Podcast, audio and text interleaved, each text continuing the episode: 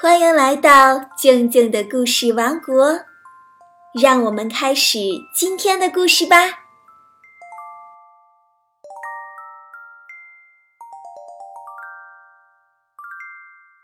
今天我们来讲《笨蛋汉斯》最后一集的故事。笨蛋汉斯会娶到公主吗？笨蛋汉斯第四集。现在轮到笨蛋汉斯了，他骑着山羊一直走到大厅里来。这儿真热得厉害，他说：“是呀，因为我正在烤鸡呀。”公主说：“啊，那真是好极了。”笨蛋汉斯说。那么我也可以烤一只乌鸦吗？欢迎你烤，公主说。不过你用什么东西烤呢？因为我既没有罐子，也没有锅呀。但是我有，笨蛋汉斯说。这儿有一个锅，上面还有一个铁把手。于是他就取出一只旧木鞋来。把那只乌鸦放进去。这道菜真不错，公主说。不过，我们从哪儿去找酱油呢？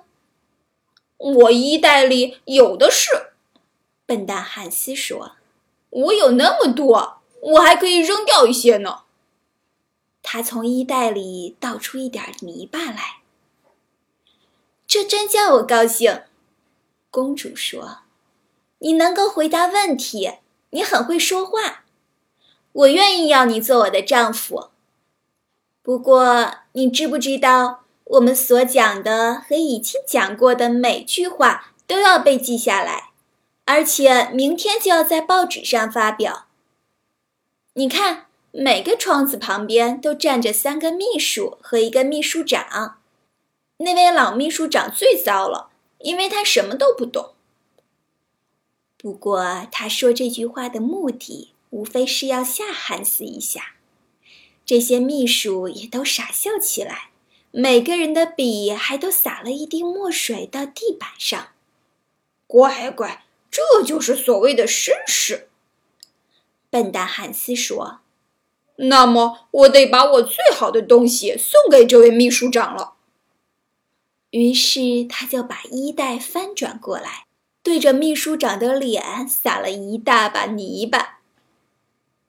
你真是做的聪明，公主说：“我自己就做不出来，不过很快我也可以学会的。”就这样，笨蛋汉斯成了一个国王，得到了一位妻子和一顶王冠，高高的坐在王位上面。笨蛋汉斯的故事就讲完了。